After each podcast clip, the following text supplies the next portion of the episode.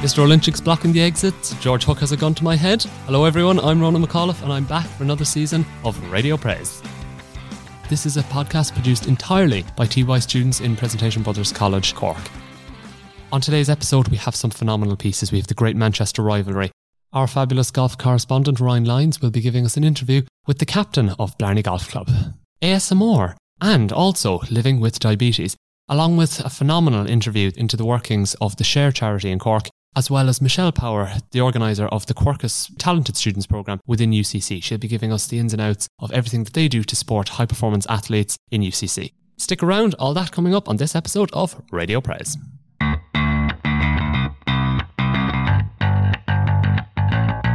Ollie in, Ollie out. Is it blue? Is it red? To kickstart our show, we have a piece about the great Manchester rivalry with Hugh and Seb.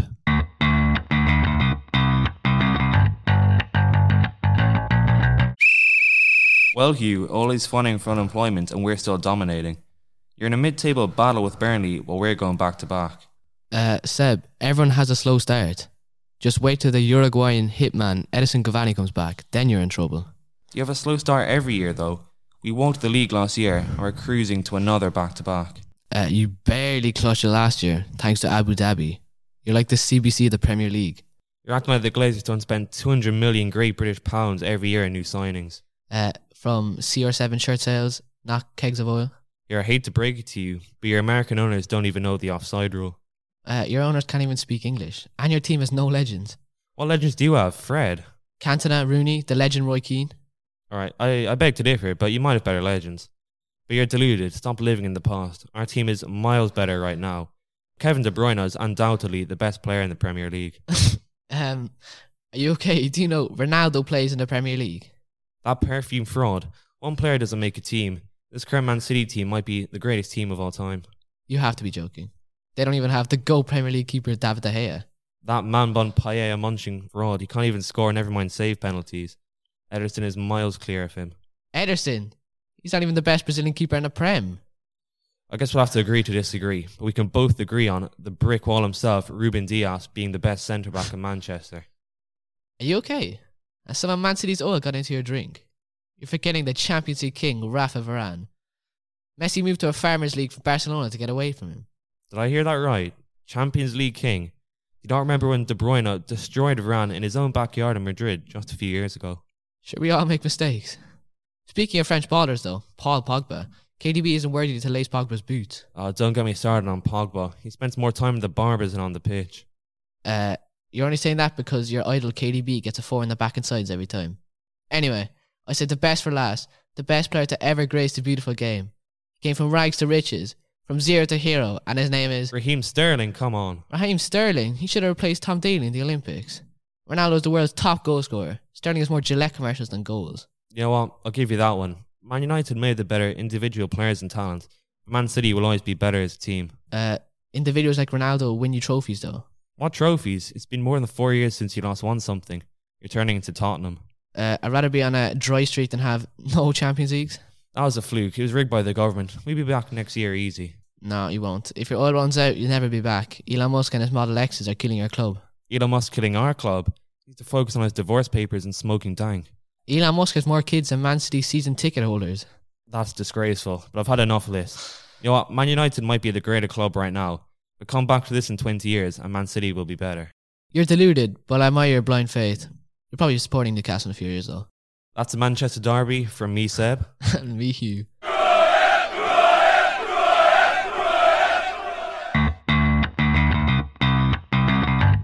Thank you guys for that. Next up on Radio Press, we have Joe Hayes, who's going to be giving us an insight into what it's like to live with diabetes. My name is Joe Hayes, and today I'll be talking about the impact that diabetes has on my life. I was diagnosed with type 1 diabetes in 2011, and because I was so young, I wasn't quite aware of the impact it would have on my life. I began to understand the scale of the situation after being told I would have to stay in hospital for a couple of nights. Personally, I feel my timing of being diagnosed was lucky, as my brother was also diagnosed two years before me. So not only have I had help from the hospital and my parents, my brother can also give me advice from time to time. Even to this day, he still helps me. My diabetes takes up majority of my day-to-day life, from checking my blood sugars hourly, giving myself insulin when needed, or maintaining a good blood sugar level. Over the years, I've gotten better at keeping on top of these things, but now and again, I can let it slip and it can take a toll on my overall well being. My diabetes can cause me a lot of anxiety and stress. I've noticed over the years that I tend to do better at keeping on top of my diabetes when I'm off school. But when the term comes back around, I feel I don't have enough time to dedicate my time to my diabetes. This leads to a bad cycle of blood sugars and me just not feeling well in general. A day in school with diabetes can be very tough. Having to remember to give myself insulin for food or bringing my blood sugar levels down to a reasonable level can cause me a lot of stress on top of other things in life. With sport, my diabetes can be a serious problem. If my bloods ever go low, I pretty much have to stop playing for at least 20 minutes. If I'm playing a match at club level and my bloods go low, not only do I have to go off for 20 minutes, I likely miss the rest of the half or even the match depending on how low my bloods go. With that, if I'm ever starting a match, not only do I worry about the result, I also have that thing in the back of my head making me worry if I'll have to go off abruptly, which makes me feel I'm leaving down the team. Nowadays, technology has made living with diabetes a lot easier. Insulin pumps and blood sugar sensors have eliminated long processes for everyday tasks. With my pump, it has made having food or correcting a high blood sugar very easy. It's as easy as pressing a few buttons and I'm done. I feel a lot more free with the pump because when I was doing insulin injections, I did it three times a day, which made eating during the day very strict. With the blood sugar sensor, it has eliminated the finicky process of pricking my finger and putting blood on a test strip. Over the years, this has taken a toll on my fingers, but now that I don't prick my fingers as much, they've healed quite a bit. Checking my bloods has become a lot easier now thanks to technology. My name's Joe Hayes, and thanks for listening to my piece on diabetes.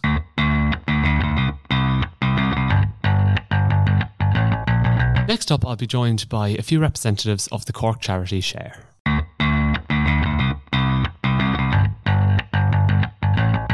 Hello, this is Radio Press. I'm Ronan McAuliffe and I'm here with Ava, Ashling, and Luke, who are all re- representatives of the Share Executive. And we're going to be having a talk about Share. If you don't know what Share does, Share is a charity that was set up in 1970 in Cork to help elderly people that were homeless. Every year, you see the yellow jackets that students wear as they go out in all weather on the streets of Cork collecting. And um, these three students are representatives from the Share Executive for this year. So, Ashling, how did you get into Share? Why did you um, apply to be on the executive? Um, well, I did a collecting last year with my school, and I just thought it was like a really nice way to like see all the work you do firsthand, like put back into the community. Okay, and as for you, Ava, would it be similar? Yeah, it was the same thing with me. We actually signed up on the same day, so we experienced the same things. Okay, obviously people see share on the streets, right? Um, they see people going out collecting. They see the people out there, rain, hail, and snow. Aside from the collection, what else do you do in share? We do share meetings at least once a week and we do visitations. So we visit different share complexes and we help around with just the people that live there and try and make their lives a bit more easy and more fun. Just for the listeners that mightn't know exactly what you do with the visitations, can, can you just give us a brief kind of rundown of what happens there?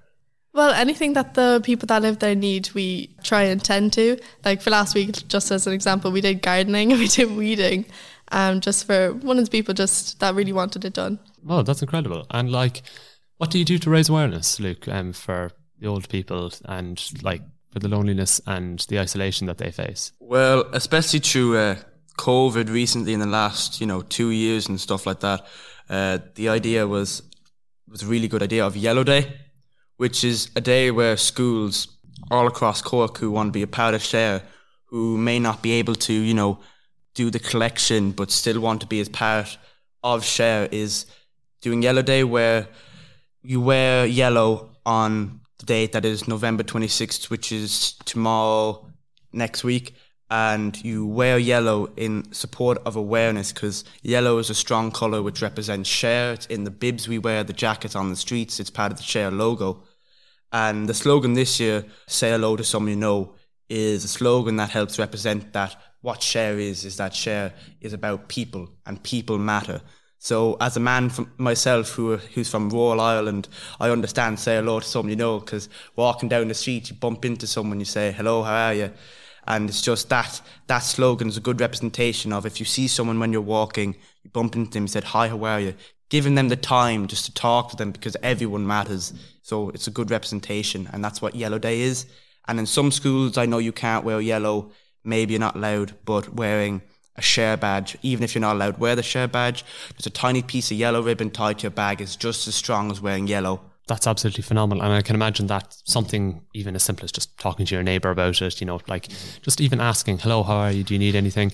can be really important. So, especially over the pandemic, what sort of issues did old people face? Um, and how are you helping them at the moment? Um, well, I know Percy with like my own granny, like I had to do her shopping and stuff, and like they often feel really vulnerable. So I think like especially the visitations, like it helps them feel like seen and kind of like people want to see them and like get to know them and like let them know that people are there to care for them. So just just a bit of human to human interaction, really. And yeah. Like how how important is that? Does does it is is it really really beneficial? Are you kind of when you do your visitations, are you seeing the benefits of that? The complex I go to, there's a woman. Her name is Ethna, and she's always there every Wednesday, first ready to come. She's always sitting down waiting for us, and we all I always have a great chat with her about anything about English literature, film, music, and stuff like that. And I, I she always makes me laugh, and I always make her laugh, and I always think that we have a good conversation in that time frame of us talking to her. And yesterday she needed help to move plants and stuff like that, which uh, a girl from Mount Mercy and a guy, another guy from Pres who's on the share committee helped her move those plants. And it was really good because she was happy because she wasn't able to move them because her visitor wasn't, didn't, eh, you know, the person she was usually seeing every week didn't show up. But this week we were there and she was happy with that and we had a great conversation. We were playing, we started playing 45 and she loved it because it's getting fierce competitive. How did you find getting started in Share? You know, going into the whole setup, was there things that you didn't expect and things that, like, what, was it a bit of a shock? How did you find kind of getting into it? Um, well, I know just from my own personal experience, like just as we joined, I was a bit scared because I wasn't sure exactly what I was preparing for and what was going to happen. But kind of just seeing everyone that's your own age being there and realizing that the people that are there genuinely want to be an impact kind of makes you settle in and you feel more welcome. And just like doing the things that we do, like going to visitations or just having the meetings in general and getting ready for the share collections, it generally makes you feel more like more like a person in society. Like you are helping something, and you're seeing the impact firsthand, and it's really vital for the community in Cork City. And I just know for myself, it helped me settle in to people my own age. So, how are you guys feeling ahead of the collection? Like, you know, this is the, you know, that's that's kind of the the pinnacle of everything you do and share. It's that ten day collection. How are you, like, how are you coping with um, getting that organised? How how are you coping with the fact that it may be shut down midway through?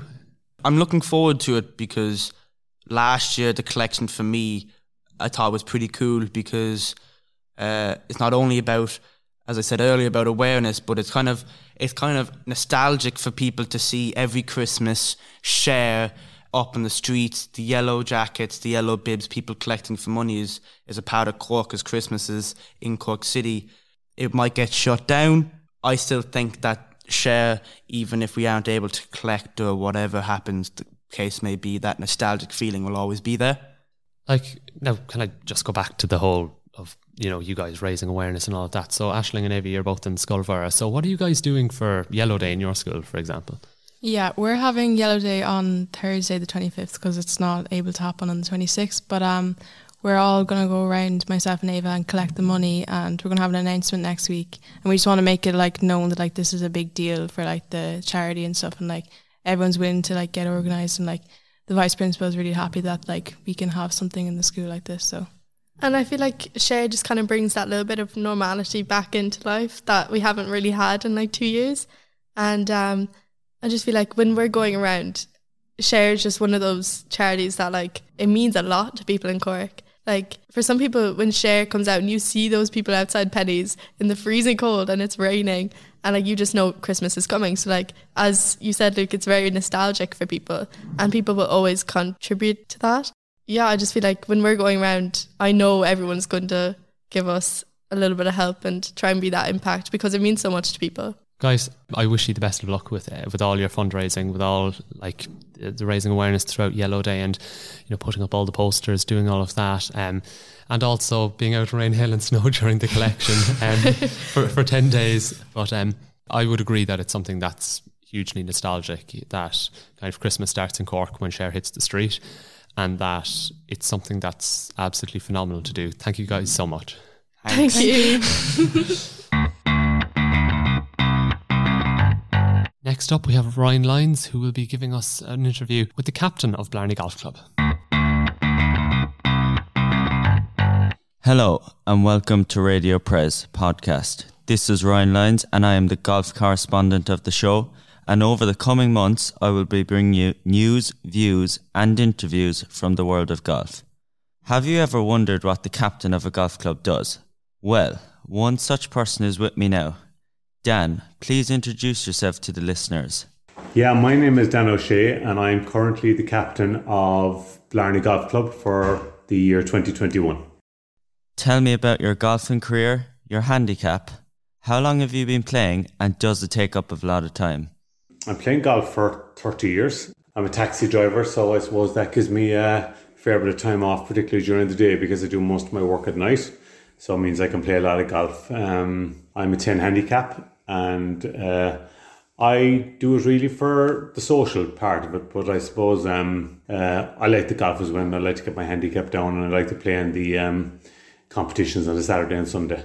What attracted you to the job of the captain? It seems like a difficult job. I suppose I wanted to give back a bit to the club. I've been a member here now for um, 10 years, and uh, I know sometimes the club finds it hard to get people into official roles. And um, at the time, they were um, finding it difficult. And um, a number of people had asked me, and I kind of didn't really want to get involved because I knew it would take a lot of time. But I said, look, um, you know, the club needs needs people, and it needs people to offer up their time, and uh, that's why I did it.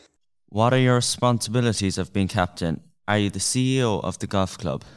You know, all the golfers kind of, um, particularly the people who are playing, they're really interested in the competition. So I got to make sure that they're kind of run right and they're um, supported right and the scores go in properly. But there's plenty of people around to to help with that. Um, a big part of it would be representing the club at events.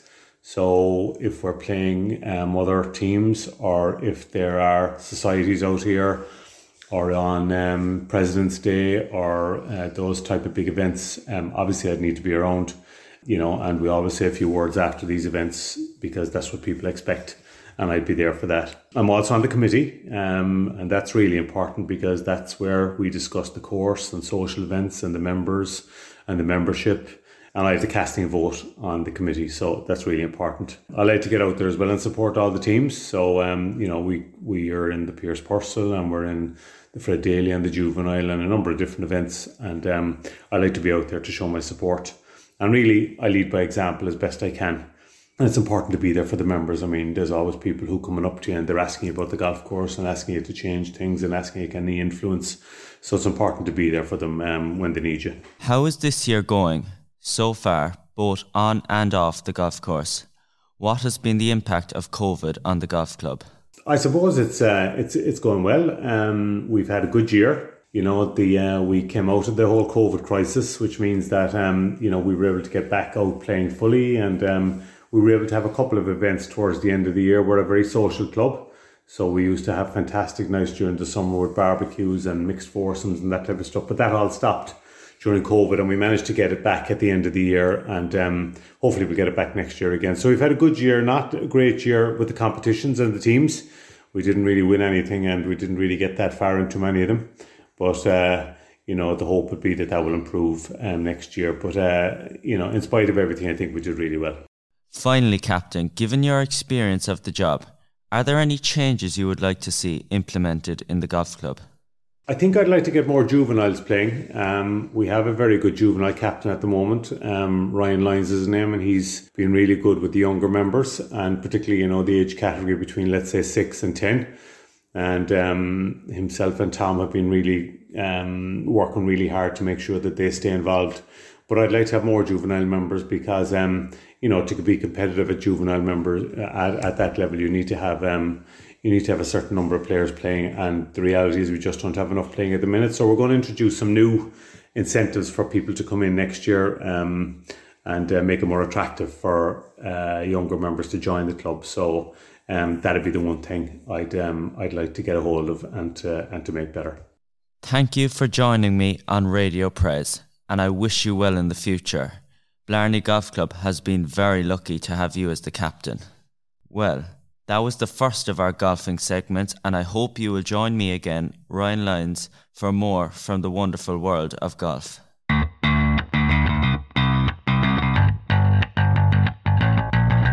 all over social media, all over YouTube.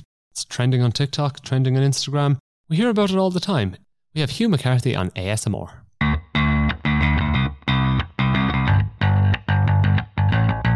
Have you ever gotten a ticklish tingle down your spine? Have you ever shuddered or convulsed for no logical reason? Have you ever felt a great satisfaction over something odd or minute? If you have answered yes to any of these questions, then you've most likely been a victim of a strange phenomenon, which is known as ASMR.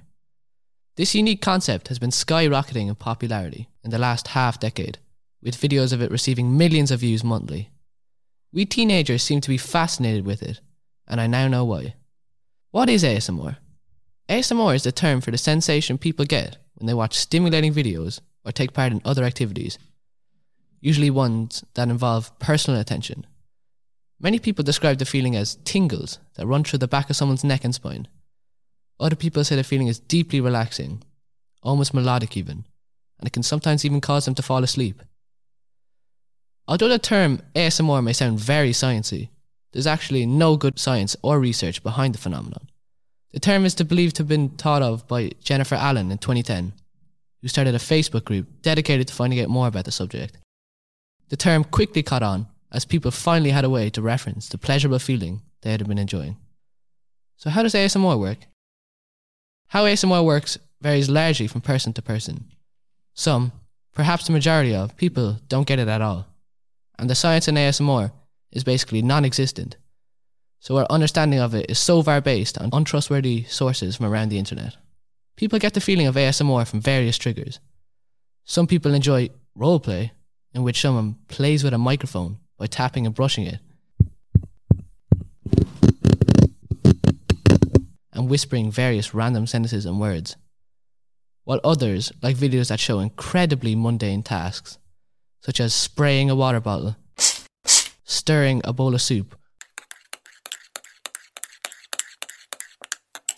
or even crinkling wrapping paper. Others are triggered by more elaborate roleplays, which can vary from someone acting like a doctor, shopping for food, or even gardening. What are some examples of ASMR videos? There are literally millions of videos dedicated to ASMR, but there are some consistent themes which seem to be the most popular. Whispering. People whispering into a microphone is very popular in the ASMR world. According to some websites, the whispering triggers a sense of relief, a calm over the listener. Personally, I've listened to these videos to see if what people were saying was true, and in my case, it didn't work. Then there's the tasks which are seemingly random, like cutting hairbrush bristles with a hot knife, to playing with slime, which could be glow in the dark or something else totally crazy. So, why do people watch ASMR videos? Why do people do anything on the internet, really? Some people watch dog videos, some people watch politicians yell at each other, some people watch Fortnite YouTubers and professional Minecraft players, and some people watch videos of someone whispering and playing with slime to relax. Part of this shows perhaps the internet's greatest ability its strength to bring people together in a way that was simply not possible before. Sticking to the theme of technology, next up we have Owen Harrington, who will be giving us a piece on the various difficulties within gaming. Hi, my name is Owen Harrington, and today I will be talking about video game difficulty. The topic of video game difficulty has become a major talking point in more recent years. The topic was really brought to life with the release of the Dark Souls series and the other games released by From Software. Most of these games, even though they are some of the hardest games out there, are critically acclaimed and absolutely amazing games. Depending on the genre of game, you can usually tell how difficult the game would be. For example, most platformers are extremely simple and easy, whereas many roguelikes, which is a type of game where you explore dungeon after dungeon, are usually a lot harder than other games. The majority of casual players would prefer to play a much easier game that they wouldn't have to spend hours upon hours trying to get past one part, while more experienced players would have a much smaller problem with this concept. Many games at this point have multiple difficulty choices, ranging from extremely easy to very, very hard. Now, many games will do this in so many different ways. One of my favourite examples is in Metal Gear Solid 5, where if you fail a mission enough times, you'll be offered a chance to play on an easier setting. But to humiliate the player, when playing on this setting, you have to wear a chicken hat on your head the entire time. Other games will make the names of the difficulties humiliating for the player. For example, the newer Doom and Wolfenstein games named their easier difficulties I'm Too Young to Die and Can I Play Daddy. So if you pick these difficulties and someone sees, there's a huge amount of embarrassment for you. Other games just call their easiest difficulties story or something to that effect, and in some cases you can play the game with no difficulty at all. Now, one problem people have with Dark Souls and other From Software games is that they only have one difficulty setting where one wrong move gets you completely killed. The best way to describe Dark Souls is that as an action RPG to non-gamers out there, a role-playing game where you need to be very conscious of your enemies' attacks and movement. Many video game critics have complained about the difficulty in Dark Souls, even though they wouldn't complain about a game that is stupidly easy. These complaints make many people think that these games are bad, but they are enjoyed by people who like the thrill and excitement that comes with finally beating a boss after hours of playing. On the other end of the spectrum, there are so many games that are incredibly easy. One of the easiest game series by far is the Kirby series. These games were specifically made as a beginner's game. So when it comes down to it, they are fun games, but you won't get the same level of excitement after being a boss in it as you would from being a boss in a harder game. Kirby games are platformers and they are definitely the easiest platformers out there, but other game genres have their easier games. For example, Pokemon and the Paper Mario or Mario and Luigi series of RPGs. Pokemon, as many will already know, is a game where you catch creatures and use them to fight other people. These games are usually marketed towards a younger audience. Many people who grew up playing the games still play them. This is where the difficulty problem lies. As the older you get, the easier it is to understand how to play games. Now, the Paper Mario games and the Mario and Luigi series of RPGs are a much different case. These games are almost made as an introductory RPG with much simpler controls and an emphasis on timing button presses to do more damage instead of strategy. Even when you get to game genres that are usually very hard, there are easier games in these genres. For example, for roguelikes, an easier game is Enter the Gungeon due to its much easier controls and concept. While the games might still be harder than previously mentioned games, they are still easier than other games in their respective genres. There's a type of difficulty that I haven't mentioned up to this point, which puts all other difficulties to shame. The difficulty is permadeath. Permadeath means that if you die in the game, you lose all progress and have to restart fully. One of the hardest examples I can think of in recent games is the Ultra Nightmare difficulty in Doom Eternal. Not only is it set to the hardest difficulty, but if you die once, you have to start from the beginning of the game again. This type of difficulty setting is nowhere near impossible, but requires the player to know the game almost like it's the back of their hand, and one mistake will end run. These difficulties are the ultimate challenge, and beating a game on a difficulty like this one is one of the ultimate achievements in a single player game. Roguelikes have a very similar system to permadeath. In a roguelike, you explore dungeon after dungeon in hopes of getting to the end, but there are no checkpoints, so if you die on the last boss fight before the end, you're sent all the way back up to the start. Many roguelikes have a sort of level up system in place where you collect certain items to buy upgrades to make it easier on the next one. So, in a roguelike like Hades, you also get to unlock different weapons that can change the way you approach different situations, but in the end, it takes mastering the controls to truly get to the end. Video game difficulty has been around since the infancy of gaming in the arcades, and many do not think it will leave soon. I personally have grown to love the challenge of harder games, and will purposefully choose a harder difficulty because it can be more fun. For people who are new to gaming, I would recommend Kirby games or Pokemon games as they're easy and very simple to understand. For people who enjoy a bit more of a challenge, I would recommend games in the Persona series or platformers like Celeste. And for the most experienced of gamers who are looking for the ultimate challenge, I would recommend playing a game on its hardest difficulty or obviously Dark Souls games. I'm Owen, and thanks for listening to my piece on gaming.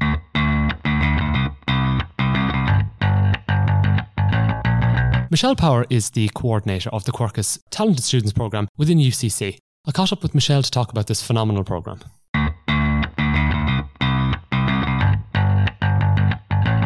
Hello, I'm Ronan McAuliffe, and today I'm going to be interviewing Michelle Power, the manager of the Quercus Talented Student Programme from UCC.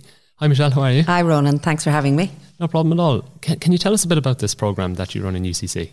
It's a program um, that can reward talent across a number of areas. Um, obviously, there's academic scholarships as part of it, but also creative and performing arts, high performance sport, active citizenship, and innovation entrepreneurship. And I'm extremely proud, particularly of the last two strands, because we're the only university that I know of that offers a full university scholarship for active citizenship. So, for young people who are making change and who are the voices of change and who are game changers and innovation entrepreneurship. So young people who are running their own businesses, some not for profit, they're social enterprises, but others running very successful businesses as current undergraduate students um, and are, are names to look out for in the future.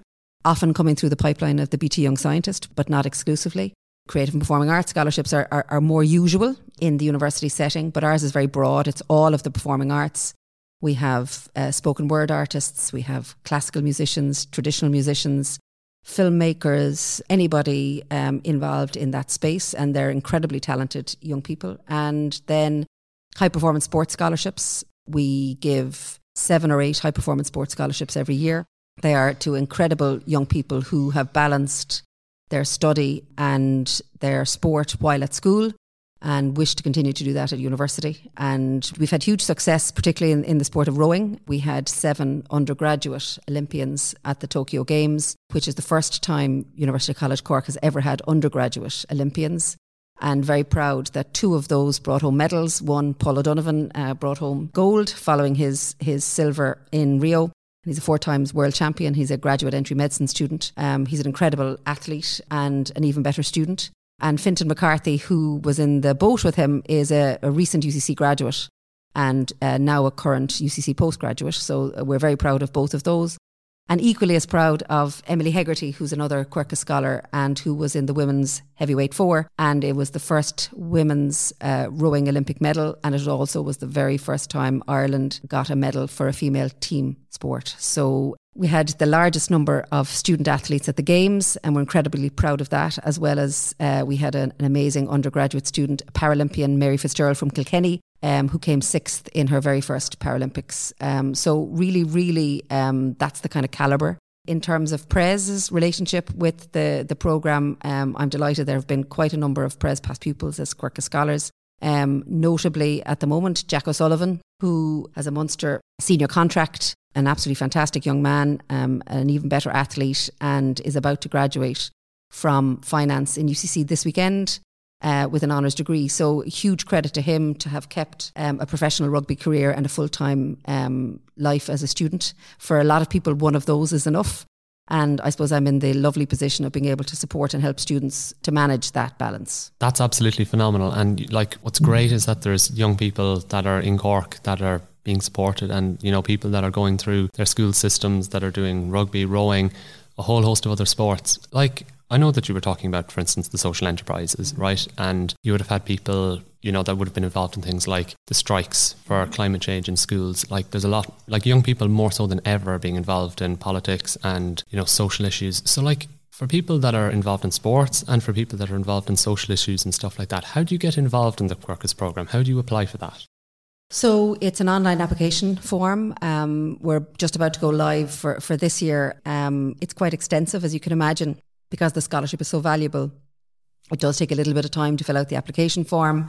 It'll ask you about your, you know, your previous achievements, but I suppose much more importantly, it's about your goals and your plans. I mean, the, the Quercus program is not a reward for past achievements. It's a recognition of past achievements. It's about the future. It's about what you plan to do and how, as a university, we can support you. Um, so I'm glad you brought up the, the, the subject of, of student activism because we have some incredible um, student active citizen scholars this year. In fact, we were the only university, uh, the only Irish university to send a, delegation to Glasgow to the COP. Um, and I'm really proud that one of my Quercus scholars was part of the UCC delegation. at the previous COP, she was the she was one of the UN Youth delegates there as well. So we're we're supporting her as a Quercus Scholar. She's a second year law student, um, Alicia O'Sullivan from Skibbereen. Incredibly passionate young woman. She's actually featured quite regularly on the nine o'clock news all the time while taking her law lectures online in the evening, uh, submitting her assignments and her assessments. So these young people are never not busy. They are always either playing their music, um, involved in their business, uh, participating in their sport while getting their assignments in, getting their assessments in, um, taking their exams. I will have one amazing young woman who will be taking most of her Christmas exams in South Africa in December because she's captain of the Irish under 21 women's hockey team. And they um, recently uh, were invited to the Junior World Cup. But this all happens while her Christmas exams are happening in UCC. So she'll be sitting those remotely at the same time as her classmates in UCC under the same conditions with externally uh, approved invigilators. So that's one of the benefits of the scholarship. I get to try and advocate for these students in terms of some academic flexibility. Some students will split their year. So um, they will take one of their academic years over two years to facilitate their their training or their competition or their performance needs. Yeah, so they're they're incredible. They're incredible young people. It's a privilege. On kind of a typical day, I guess. Mm-hmm. You know, what sort of problems would students come to you about? And I guess what would you do kind of to support them? What sort of issues are they facing? And you know, how many people are there in the whole Quercus program that are supporting all the students as well? So there's two of us. There's myself and Elaine, um, and we normally would have a cohort of about 60 Quercus scholars because when you get the scholarship, it rolls over with you. So even though every year we, we take on around 20, uh, we normally have have a have a group of about 60 scholars at any one time. Things like timetable clashes would be a frequent request. You know, not being in the country for blocks of time during when labs need to be done or assignments need to be handed in or exams need to be sat would be a very regular one. We also then would provide Quercus Scholars with life coaching. Um, there's specific online workshops. Um, there's a lecture series. They get financial support. We provide accommodation for those students who are from outside of Cork. I could get four or five calls in the day from students, and you never know what, what the issue might be. Sometimes it's around, um, you know, worries or stresses or or burnout, and um, you know, we we do our very best to support them. And I, I suppose the proof is in the pudding. They're they're graduating and they're still participating, and not only just participating but succeeding and excelling in the in the areas that they're passionate about. It's just absolutely phenomenal to see that with young people that they're excelling and that you know that you're there to support them as well. That's it's absolutely brilliant because like you know I I think that a lot of people would have to choose between either mm-hmm. sports or college and their degree and stuff like that, you know, people would have to make that sacrifice. But like, it's brilliant that that program is run. And Michelle, thank you so much for coming on to this interview. It's Not been absolutely amazing. Thank you. Not at all. Thanks, Ronan. That wraps up this episode of Radio Pres. Thank you very much to all my co hosts and to Elaine, our phenomenal sound engineer, Mr. Olinchig, our teacher who helps us run this in Pres, and George Hook, who mentors us as well. Thank you so much for listening to the show. Tune in soon to the next episode of Radio Pres.